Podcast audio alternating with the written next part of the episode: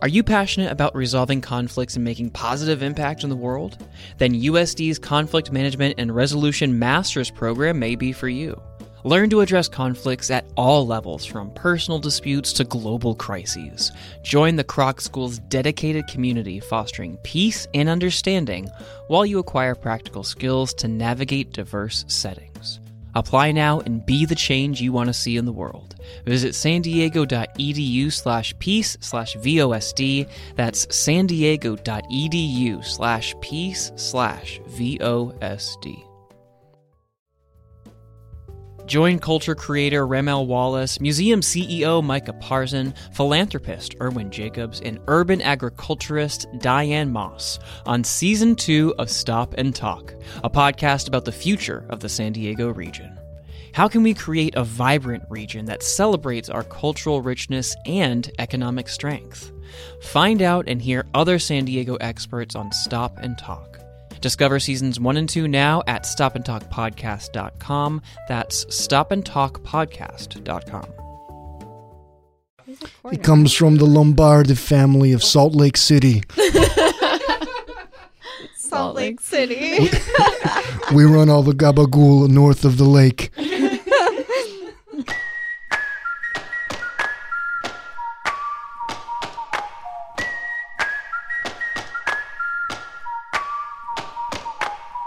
Welcome to the Voice of San Diego podcast in partnership with News Radio 600 KOGO.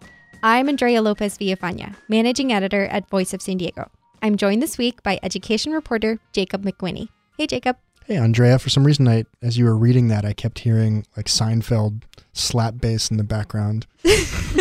was that 'cause my voice was so smooth, or Yeah, it was smooth. Yeah, it was like, welcome to the voice of San Diego. You know? okay, we'll have our producer add that in. And um, we're joined by North County reporter Tigist Layne What's up, Tigist? Hi, guys. Thanks for having me. Coming up on the show this week, Monica Montgomery Steppe and Amy Reichert are heading to the runoff for county supervisor. We'll look back at the strategies used during the special election and what voters had to say. And it's back to school week for students across the county. Jakob will explain the stories and trends he's watching this school year. In higher education, a new research center opened at UC San Diego, dedicated to psychedelics. The center is breaking ground in mushroom studies. Jakob will explain how it came to be and what this unique center is trying next. And finally, Palomar Health is freaking out. Months ago, we reported a financial plunge for the healthcare provider. Will they be able to recover and continue to serve North County? Tigist will explain. It's going to be a good show. Stay with us.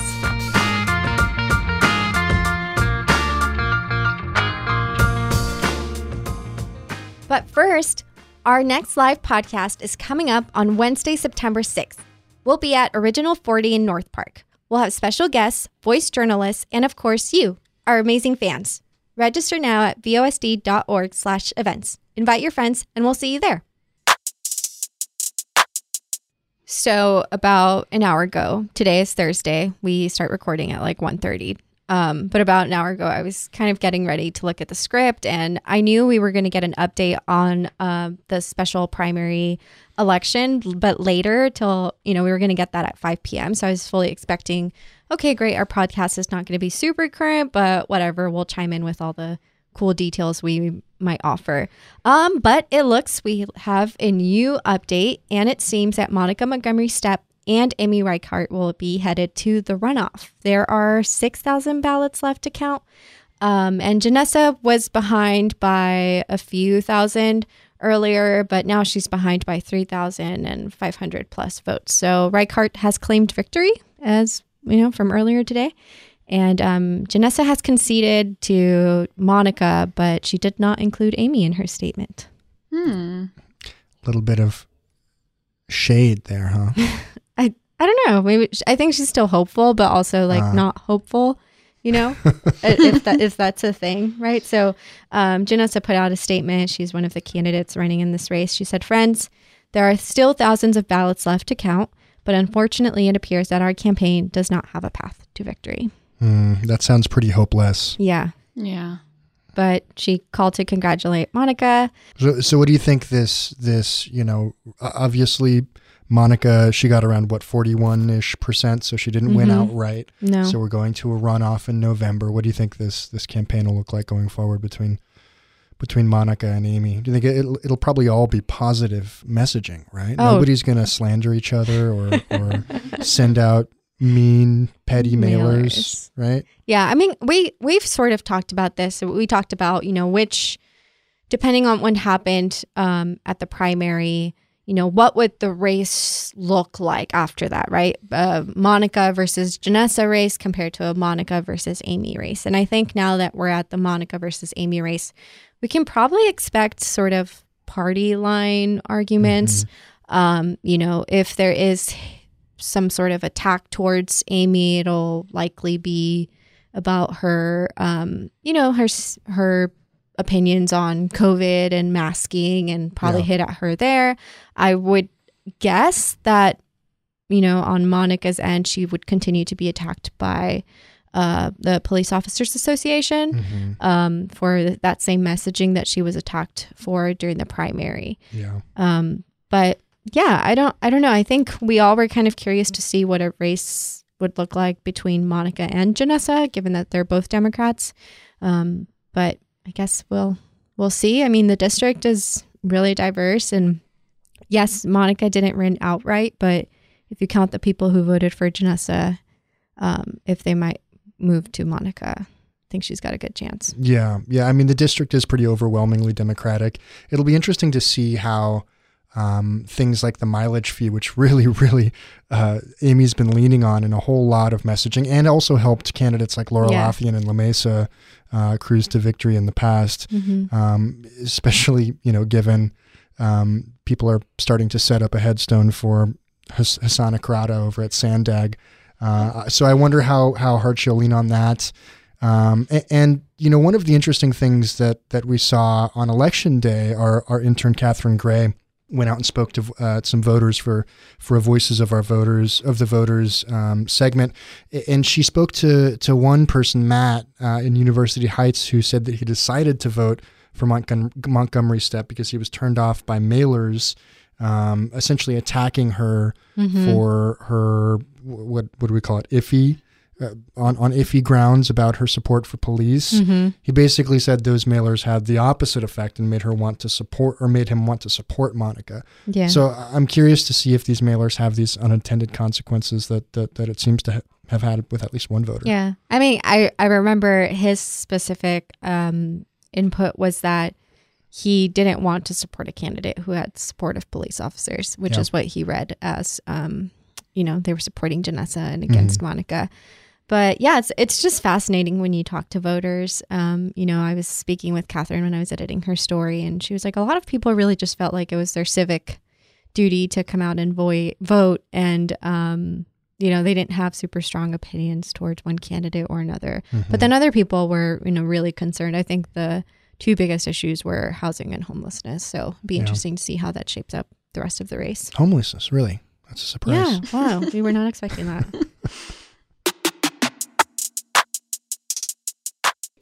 So I, I was sitting at home finishing up some work, and I looked over at the table next to my couch and saw both of my ballots, my my ballot and my girlfriend's ballot sitting there, and I was like, oh. Wait, you're one of those people?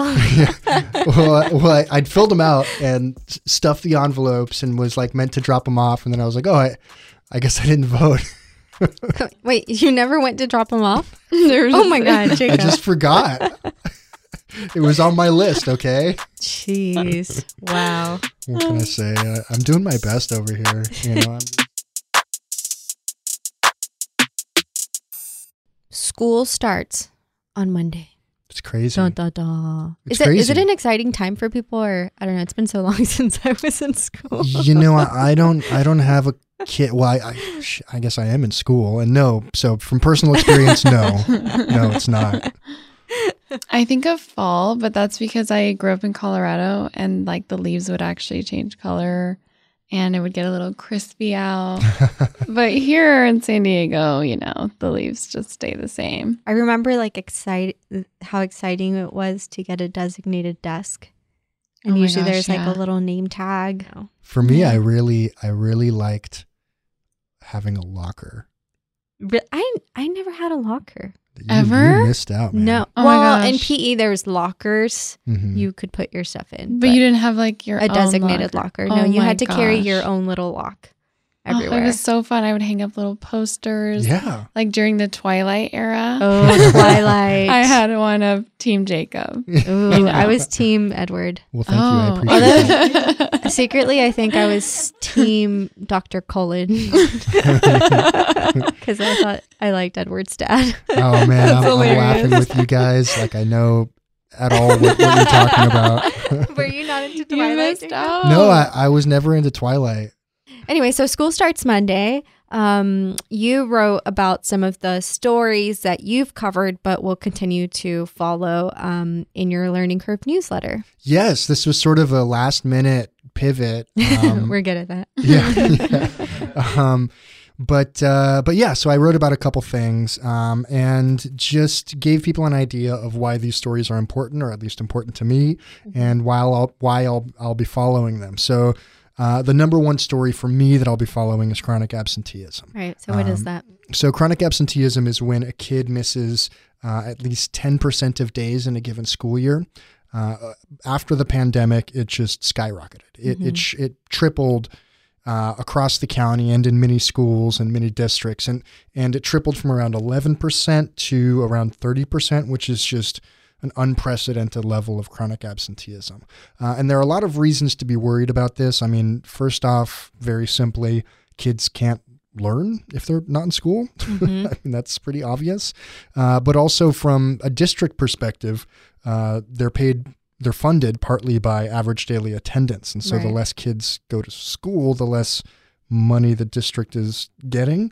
Um, and there are lots of wrinkles in this, right? Uh, um, the chronic absenteeism crisis is, is at, at its worst in the lower grades, uh, you know, uh, kindergarten, first grade, uh, see particularly bad levels of chronic absenteeism. And that is very distressing because during those years, you're sort of building up your base knowledge that you'll be using the whole rest of your academic career. Mm-hmm. And so missing out on that could really put you at a disadvantage for years to come. Um, but also, you know, this tripling, like with all things, even if there is a similar effect, some people, some communities bear the brunt even more. Right. Uh, and that's because even before the pandemic, uh, chronic absenteeism was a problem. And f- it was a problem for some communities more than others. Mhm. Uh, the uh, An example that I like to use is Bird Rock Elementary in La Jolla and Rodriguez Elementary in, in Logan Heights, which is pr- pretty Yeah, down the street from my yeah, house. right down the street yeah. from your place. So both of those schools saw a tripling of chronic absenteeism. But because before the pandemic, uh, Bird Rock Elementary in La Jolla had 4% chronic absenteeism, and Rodriguez Elementary had 24%. Mhm. That means that that tripling translates to 13% chronic absenteeism for uh, Bird Rock and 76% for Rodriguez, which is just a truly distressing number. Right. Um, and so that's one of the big uh, stories that I'll be following. And, and in my opinion, it's kind of more important than all of the other things because, again, y- you know, test scores can only be improved so much if kids are still missing this shocking, frightening level of school. So it's downstream of all these other things, Right. uh, right? Uh, another thing, which I guess it's a neat transition, is test scores. Mhm. And um, like chronic absenteeism, uh, test scores took a real, real hit from the pandemic. And San Diego Unified, it it erased these five years of gains of test score gains that the district had made. Right. Uh, this we- was a time when kids were learning from home yes, or not exactly. learning at home. learning or not learning from Yeah. home. Yeah, they were at home. What what they were doing is probably debatable. yeah. Um, but uh, you know, the, the test scores took a big hit, and although this is sort of a flawed metric, I mean, Will has done some reporting, and we created a whole metric a- around uh, this concept, which is that that oftentimes test scores correlate super super closely with um, the level of poverty in a Mhm. community, uh, and so admittedly, this is a flawed metric, but it is the metric we have, and what we're seeing from that metric is that things are not good. Um, so that's that's another thing I'll be paying attention to this this level of test scores. and then kind of I guess like a rapid fire sort of thing is is I've been paying attention to San Diego Unified's after school care wait list, and after school care can be can be really a, a make or break thing for for working parents. And Mm-hmm. San Diego Unified, you know, credit where credit's due. It's done a good job of reducing that that wait list, but it's still not to zero. Um, so I'll be paying attention to that. Z- zero was the goal they had. Uh, universal transitional kindergarten is another big issue. Uh, you know, it's this new grade for four-year-olds that was that California created. San Diego Unified decided to roll it out quicker than some other districts because they viewed it as this way to maybe bring kids back into their schools and combat this long-term trend of enrollment decline. Uh, sort of not really kind of worked. Uh, But Mhm. regardless, there were issues from Right. curriculum to staffing um, to funding, a whole lot of things that, that, that the district still needs to iron out. Uh, and lastly, budget. San Diego Unified, it had this sort of bizarre halcyon day of, of budgets the past couple years because all of this federal money flowed in as, as part of the COVID response in schools. Um, but not this coming year, but the year after that, and also the year after that, uh, San Diego Unified is is is um, projecting these these big budget deficits. Uh, uh, as high as 189 million dollars. Uh, so cuts will have to happen.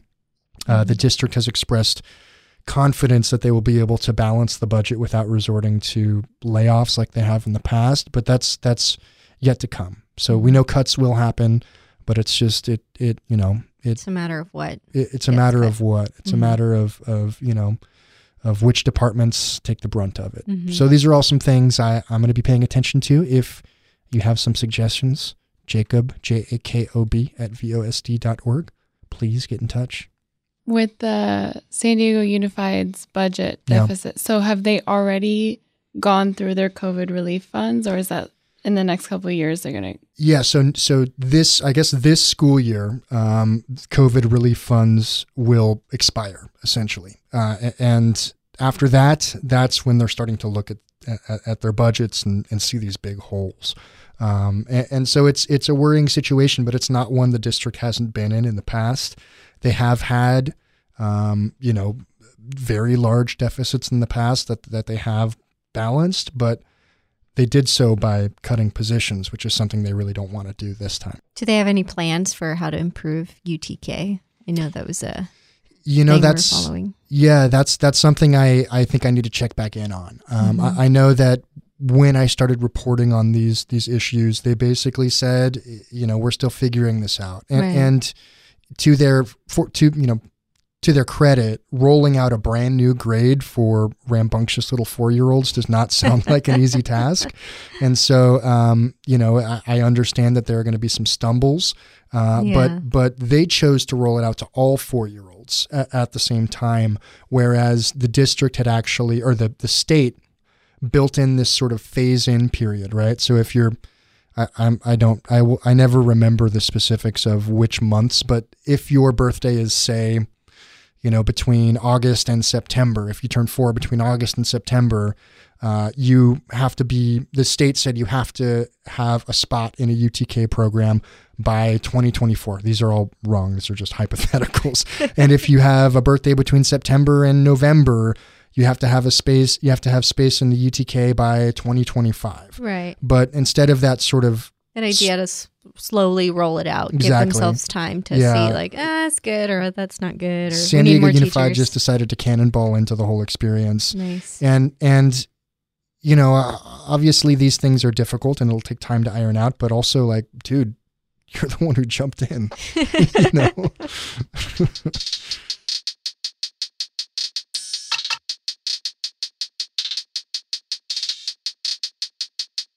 Let's go from K through 12. Now we're moving on to higher ed.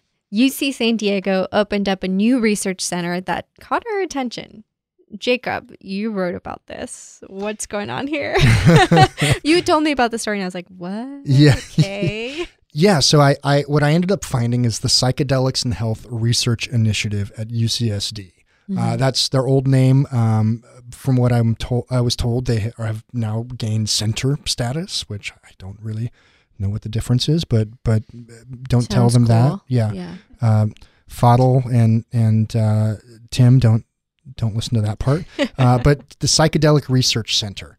Um, so this is a center that is currently studying the effect of mushrooms on individuals who are experiencing phantom limb pain, which is this is a type of, of pain or discomfort that's felt by people who are missing a limb. Mm-hmm. Um, and you know, the the more I got into this story and found out the roots of this this center, the more fascinating it, Yeah. it So how did it start? Yeah. So, okay, um, let's rewind the clock. clock. Back to 2016. um, we are in the desert uh, with this guy named uh, Albert Lin. And he is a not only a researcher at UCSD, but he's kind of this almost I I kind of classify him as this like digital age Indiana Jones. He has a show on National Geographic where he uses drones to map, you know, ancient cities, and he he's an engineer and uh, and uh, um, uh, scientist, and just I mean all of these cool things, right? Mhm. Somehow his his status as a as a as a researcher at UCSD is one of the least impressive um, accolades he's acquired. hmm Um, but anyway, so we're in the desert with Mhm. him. He's off roading with a friend, and this vehicle that they're in flips over, and it it crushes one of his legs. Uh, after weeks of trying to stabilize this leg, um, he ends up getting it amputated. And almost immediately after that, he starts to experience this severe, just really extreme. He describes it as like a level 10 out of 10 um, phantom limb pain. And phantom limb pain is this really strange thing because uh, researchers aren't sure if it's entirely physical, entirely psychological. I mean, when I spoke to to one of the researchers at the center, Fadl Zaidan, he uh, described how it doesn't make any sense to him as a pain researcher. Right? There are no nerves there. hmm Um, so how can it be physical pain? but it feels real to but the it individual experience. Re- I mean, it Mhm. feels like excruciatingly real. Mhm. Yeah. Um, uh, so so he's feeling this pain, right? And he he is he is being treated by this doctor named Timothy Furnish, who works at UCSD. Well, he comes to Timothy one day and says, "Hey, so I I did some mushrooms, and it significantly decreased the level of pain that I was feeling from this this phantom limb situation. Uh, it it decreased it by like fifty percent for a while." hmm and and this doctor was like well that's weird um you know and this was still is and was at that point a schedule 1 drug which means uh, mush, magic mushrooms are which means that the federal government doesn't acknowledge that there are any medical uses for it Mhm. and so so uh, Tim Timothy couldn't tell him hey why don't you do this thing but Right. he he told him Why don't Why don't you go do this drug? Yeah. Why don't you go do this illegal drug again but under these very specific circumstances uh-huh. But he said, you know, it could be interesting to to pair this this um, psilocybin experience, which psilocybin is the active psychedelic ingredient in mushrooms, with this thing called mirror therapy, hmm uh, which is this kind of therapy where you put a mirror down to mimic, um, to make it look visually like you have two limbs again. Um, and and the guy who Wait, invented how do they do that? uh, you should look up videos, but basically, Uh-huh. you know, you you set up this mirror in a certain way, and so when you look down, and I- I'm I'm blanking exactly on how it's done, but you look down, and it looks as if you have an arm because of this mirror that's showing your other arm. Oh, okay. Yeah, wh- where where Mhm. you're missing limb or or leg or you know whatever, Whatever, it is uh-huh. missing. Uh huh. Hmm. Um, but this guy who created this mirror therapy uh, program was happened to also be a UCSD researcher, and so um, this this guy Albert Lin finds this other researcher, his name's V.S. Ramachandran, and approaches him, and they give it a shot. He takes some mushrooms and he does this mirror therapy, and magically his pain is gone and never returns. Wow. Oh, even so, it's just forever gone. it's just gone, just poof Wow. into thin air. And so he comes back to to some of the doctors and tells them this story, and they're like, uh, "Okay, that is weird," Mhm. you know. like his Um, medical doctors? Yeah, Uh-huh. and, and and and they're you know, uh, Timothy described it to me as as it being like you know they- they're happy when the drugs have any sort of effect, but Mhm. but for it to just disappear forever is is shocking. But this is an anecdotal thing, right? This is Mhm. one person's story. There's no research behind this, uh, and, and so they decided to get together and create this initiative to try and study the potential effect of mushrooms on phantom limb pain. Mhm. And they jumped through all of these regulatory hurdles from the DEA to federal government to state Right, to again, university this programs. is a yeah. serious drug. Yes, because psilocybin is Mhm. still a Schedule One drug, and, and you can't just like be throwing it around willy nilly at a place like a research institution like UCSD. Um, so they get some funding, jump through all these hurdles, and now they are in the process of testing uh, with patients who are suffering from phantom limb pain. Mhm. And so you visited this clinic. Yeah, I'm picturing like the craziest looking clinic. I don't know. You just you just hear mushrooms and you're like, okay, Yeah. what's Yeah. happening? What did it look like? I mean, you were there. yeah. So so you walked in, and it it, it felt like the stuffiest research clinic you have ever been in. you know, bright white lights, uh, paper on little hospital beds. It's just it was very standard. But Mhm. um, we're walking through the the the lab, and uh, Fadl stops at the pharmacy and is like, "Check this out." And he he uh, reaches in, and you know, the, one of the pharmacists hands hands him a bag, and it's a big bag of pill bottles. Mhm. Uh, each of the bottles were filled with pills of uh, synthetic psilocybin, uh, five grams in each pill, which is what um, famed, you know, psychedelic advocate Terence McKenna referred to as a heroic dose, Mhm. um, because it is one that will will get you there and then some. Um, so he he leads our uh, photographer Ariana Drehsler and I d- down these hallways into um, into uh, this room that they'd essentially curated to be to, to work well for mushroom trips. Mhm. And you walk in, the lights are dimmed, there are blackout curtains, there's like an assortment of crystals, candles.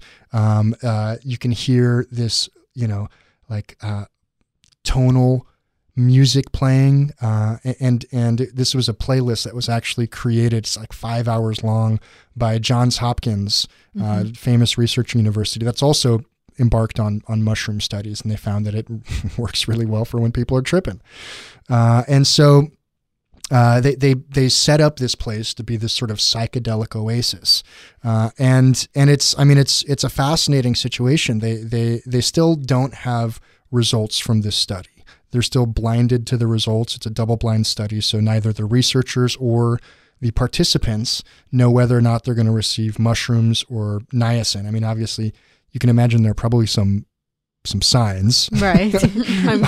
The walls aren't moving. yeah, yeah. Um, but uh, and and you know they they want to be very careful to not uh, get over their skis in expectation with their expectations, uh, and they're trying to do this in a very ethical and, and and scientifically rigorous manner. But they're they're very excited to be able to be embarking on this this kind of groundbreaking research. I mean, there's kind of we're in this new moment where psychedelics are being studied um, with rigorous scientific methods in a way that that they really haven't been for decades at least.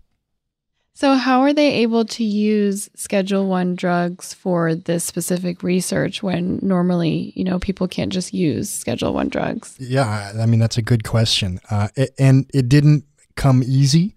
Uh, there are all of these things that they had, all these hoops that they had to jump through. Right, again, they had to get approval from the DEA and from other federal government Which uh, I'm sure was super easy. very Totally easy. right? um, uh, other uh, statewide organizations, university review boards, and, and they have to do it in a very specific way, jump through each hoop at a specific time. It's this very in, uh, intricate, um, choreographed process. Uh, and, and, you know, the interesting thing about that is this they're they're embarking on some new research in the coming years that I'll talk about in a second that will be even more difficult for them to approve uh, to get regulatory approval for. Because this stuff there was already sort of a trail blazed by Johns Hopkins which has been doing research with mushrooms in the past. But their next venture will be to study DMT uh, which is one of the most powerful psychedelics naturally occurring psychedelics are out out there uh, often referred to as the spirit molecule. Uh, and and there currently is not. Sounds intense. Yeah. yeah, it is intense. Yeah.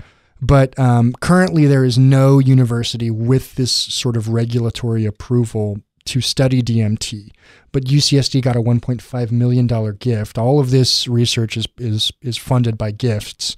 Um, to study DMT, and so that's that's next on their list. Uh, and it will be even more difficult to gain regulatory approval because they don't have this path that was mm-hmm. sort of carved out by by a university before them.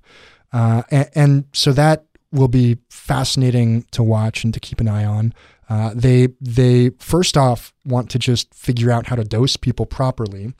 They're going to approach it in a pretty unique way. Generally, when people use DMT recreation, recreationally, they smoke it, and it lasts what like five to fifteen minutes. But it is an intense hallucinatory psychedelic experience that that some researchers have compared to you know near death experiences. Um, you know, DMT is something that exists in people's brains already, it, mm-hmm. it, or uh, you know, in people's bodies. It's naturally occurring, uh, and and you know, said to be released at certain points in, in people's lives. But uh, these researchers plan to uh, administer this, and this is a model that that other colleges, other universities, uh, you know, I believe in England, have um, uh, experimented with, where they administer this drug intravenously uh, for 30 to 90 minutes at a time, which is a lifetime for a, a drug as powerful as mm-hmm. as, as DMT. So, are they using it for pain relief, like the mushrooms, or like other healing properties? They're they're essentially doing a little bit more of um, long term. They want to see if it can be used to treat things like anxiety. Mm. But over the short term, they're they're they have a bunch of more basic scientific questions like how does a, the brain react when it's on DMT? Mm-hmm. Um, how do we best uh, administer this? Can we can we craft the the uh, you know administering process to make sure that it's as precise as possible? Uh, and they also want to try and study the um, the entity phenomenon, which many people who are on DMT report that they interact with this autonomous entity and they want to be able to study whether or not this is something that's that's happening in the brain, whether it's mm-hmm. something that's happening visually if people are seeing this, um, and try and get to the bottom of some of these more kind of, I guess, ineffable, heady questions. Mm. Wow. You can read Jakob's story now at vosd.org slash Jakob. That's vosd.org slash J A K O B. Yeah, I might have to bounce out. Is that okay? Yeah. Okay. Bye, Jakob. Bye, Jakob. We're going to take a quick break. Stay with us. Are you passionate about resolving conflicts and making positive impact in the world? Then USD's Conflict Management and Resolution Master's program may be for you. Learn to address conflicts at all levels, from personal disputes to global crises. Join the Kroc School's dedicated community fostering peace and understanding while you acquire practical skills to navigate diverse settings. Apply now and be the change you want to see in the world. Visit san diego.edu slash peace slash VOSD. That's san diego.edu slash peace slash VOSD. Join culture creator Ramel Wallace, museum CEO Micah Parzen, philanthropist Irwin Jacobs, and urban agriculturist Diane Moss on season two of Stop and Talk, a podcast about the future of the San Diego region. How can we create a vibrant region that celebrates our cultural richness and economic strength? Find out and hear other San Diego experts on Stop and Talk. Discover seasons one and two now at stopandtalkpodcast.com. That's stopandtalkpodcast.com.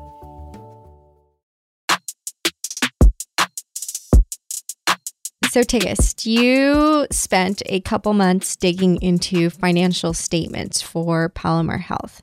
Uh, that's a big North County public health provider. Uh, why were you looking um, through their statements in the first place?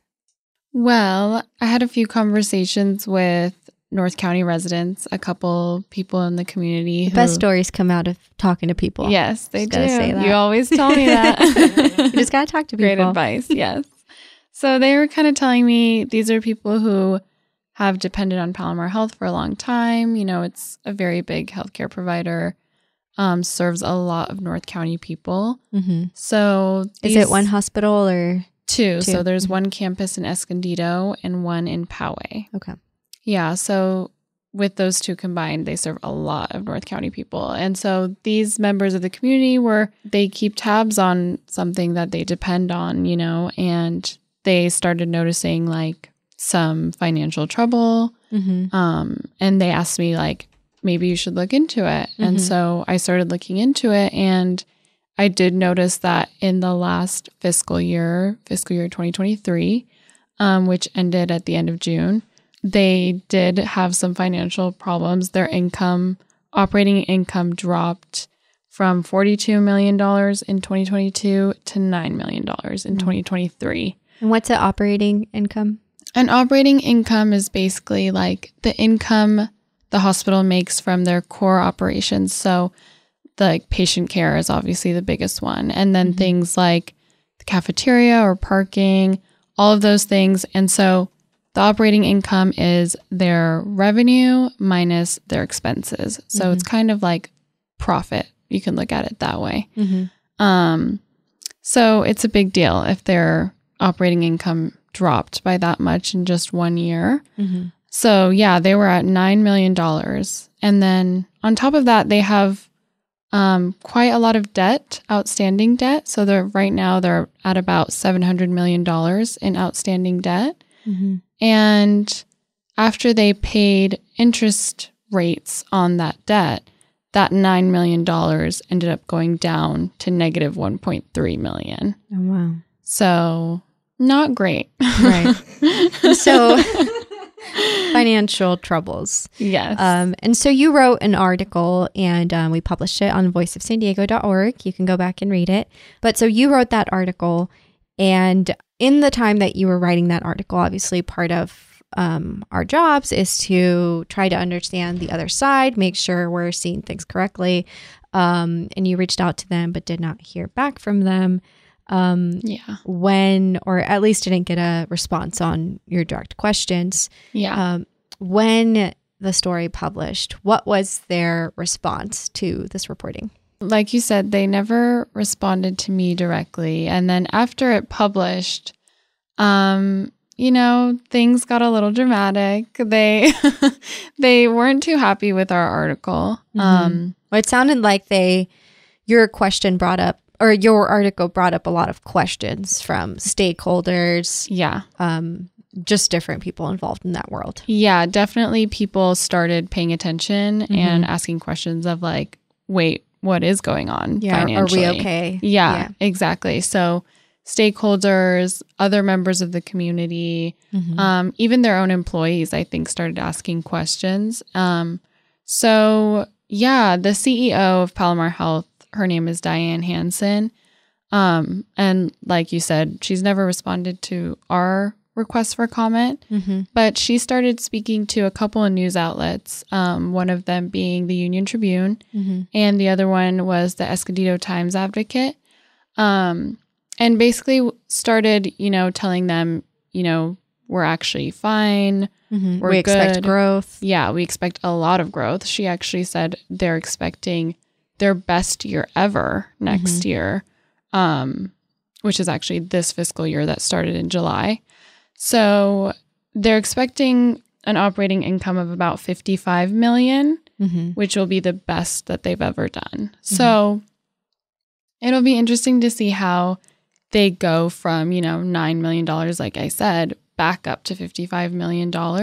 And another element of this is the Kaiser Hospital that is that just opened up next door to the Palomar Medical Center in Escondido. Mhm.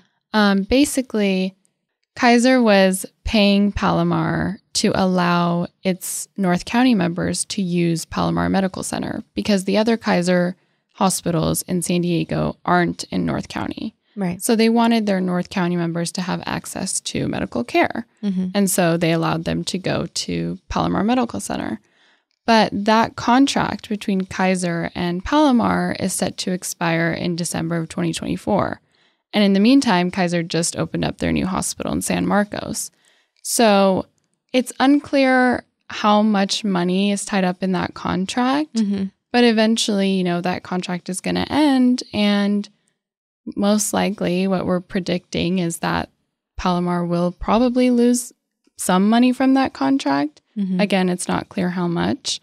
Um, and Kaiser's patients that were going to Palomar Medical Center will now have that option to go Kaiser to Kaiser facility in San Marcos. So it'll be interesting to see how all of those finances work out for Palomar in Yeah. 2024. And why is it unclear how much they could lose in that contract? The details of that contract has never been disclosed. Mhm. Um, And that's allowed, right? By some sort of Yeah. state law. It's allowed. There was a grand jury decision, a county grand jury decision that allowed Palomar to keep those details private. This was like several years ago um, because people kept asking for the details of the finances. And this grand jury decided no, they actually don't have to disclose it because of the competition that exists between hospitals, how extreme it is. Um, so, yeah, those details have never been disclosed. And even um, in talking to these news outlets, uh, the CEO hasn't disclosed those financial details, but she has said they're not worried about the Kaiser hospital. Mhm. They're not worried about the contract ending because, you know, she says they've been planning for it. What that means exactly is still unclear Mhm. um, because, again, we don't know what the finances look like. So, Mhm. And if they'll be able to get up to that 50 plus. Exactly. Mhm. Yeah. So it's definitely just going to be like a wait and see. And she even told um, one of the news outlets that they're expecting to see financial gains starting as early as October, which is in like a month and a half. Yeah. So it would be interesting how, you know, they're going to go from that $9 million to seeing financial gains in a matter of a few months. Well, I'm sure you'll follow up. Yes, I'll definitely keep an eye out. I'll let you guys know what's going on. Uh, you can check out that story and follow Tigist newsletter at vosd.org slash Tigist. That's vosd.org slash Tigist. Um, so I wrote something short and sweet for my cup of chisme this Mm. weekend. Um, it was actual chisme. So again, this is where I always go back to just talk to people and you find things out. Um, so I learned that employees at the San Diego Union Tribune um, were told towards the end of July that they could no longer work at their office, which is at 600 B Street in downtown. And um, they would have to collect their personal belongings. And so a lot of employees had questions about, you know, okay, does that mean we're not going to work at this building anymore? Does that mean they're going to try, the new owners um, are going to try to get us out of the lease? Um, and so I found out that in 2016, the OWN paper reported that the company had signed a $40 million 15 year lease um, to use four floors in that building that they're in now. Um, now, I remember when I worked there uh, during COVID, there was talks of, um, you know, maybe subleasing one of the floors because we the newsroom was empty. There was no one working from the office. Yeah, Yeah. everyone was working from home, and you know, obviously leasing a space in downtown at a time when I think at that time they had just offered buyouts for some of uh, the Mm. staff. Um, you know, we were in the middle of a pandemic, unsure of what was going to happen, even though we were busier than ever. Yeah. Um, and so I remember at that time there was discussions about that, and so uh, various sources told me that recently, before the Union Tribune was sold, um, the company had uh, arranged some sort of thing where they could lease only two floors instead of four floors. Uh, so they would be, you know, downsizing on the floors that they were leasing. Mhm. And a part of that was that the name, the sign, the San Diego Union Tribune on the building would eventually come down. Hmm. And, um, you know, that hasn't come down yet. I don't know if it's going to happen. That's at least what, um, you know, several people told me. And That's so um, crazy. Yeah, and I and I don't know. I reached out to the new owners and I said, "Are you trying to get out of this lease? Yeah. Um, you know, is that sign going to come down anytime soon?" But you know, more than the the chisme and the news I had gotten that day, I think I really reflected on like what that means, right? So yeah. we were all pretty shocked to hear that the Union Tribune was sold. Right. Um, you know, and then immediately all this um the buyouts that came with that, all the experienced and talented reporters Right. um, that decided to take a buyout. And I think there's still sort of this feeling within the staff that, you know, maybe there might still be some layoffs. Mm-hmm. Um, so there's still very, you know, everybody's working hard. There's so many talented people still there. Um, but for me, it was just a moment like, if that happens, or when that happens and that sign comes down, I don't know. It just makes me so sad to think about that. And they really haven't been in that building forever, Yeah. you know? but at some point or another, they've had a presence, right? Like dating back from when the paper first started. yeah. Um, you know, there's always been some sort of building with that name. And yeah. I'm not saying that, you know, if the new owners find a new spot that they won't put the name of the newspaper up. Right. But it's just a sort of representation of what we've lost and um yeah, it just really resonated. I mean, I remember countless times when I worked there I would take a picture of it for my Instagram Yeah. story if the light was just right Yeah. um you know and it just it signaled that like someone was watching and um all the people that are so talented and um, you know were working there when i was there and um yeah it's really sad to think about it It's really sad. It feels like a big moment. Like Mhm. even just walking, I mean, we're our office is downtown, so Yeah. we see it sometimes. We and you were walking the other day and we Mhm. looked up at the sign. So it's weird to think that it won't be there anymore right one day. And it is it does symbolize just all the change that's been going on at the UT and it's a little scary. yeah i found it interesting i i thought it was the sort of thing like that only i would find interesting or other nerdy journalism people would find interesting but um, i received this note from a reader who said uh, quote in just a few short sentences you managed to capture feelings and emotions that i believe so many people in the region have been encountering since the sale of the newspaper and its related dismantling and while I know that most of us reading your words don't have the same firsthand experience of having been part of the organization, the UT has been a special and vital part of the San Diego community for generations. It's quite literally our history, but appears to be a fading piece of our future.